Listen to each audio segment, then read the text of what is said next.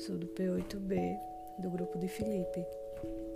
A violência doméstica é um grande desafio para o setor de saúde, pois o seu diagnóstico é dificultado por diversos fatores de cunho cultural, familiar e falta de orientação dos usuários e dos profissionais dos serviços.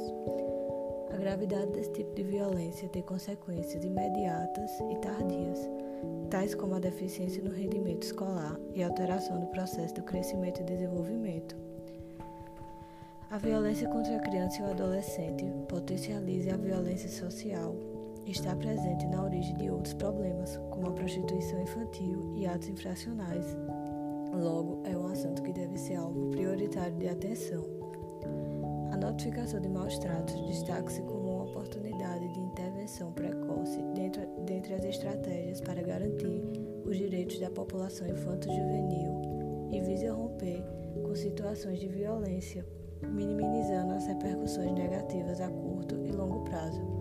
Os serviços do Sistema Único de Saúde são responsáveis pela notificação dos casos de maus tratos em crianças e adolescentes e as informações trazidas pela notificação vão favorecer a visibilidade do fenômeno, que é importante mediante o planejamento posterior de ações para prevenção e avaliação das medidas que forem implementadas.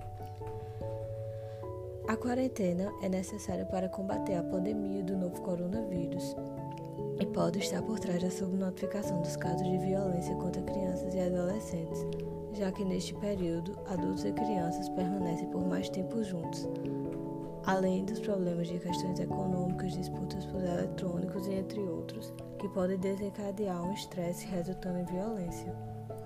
Além disso, muitas das notificações são feitas no âmbito escolar por meio dos professores, estes que se encontram afastados dos alunos devido às escolas fechadas. Os diversos obstáculos encontrados pelos profissionais na execução da notificação sugerem que o problema da violência contra crianças e adolescentes não é fácil. A decisão de notificar não depende somente das orientações da legislação, mas de diversos aspectos de ordem da experiência e formação profissional e de estrutura e articulação da rede de proteção.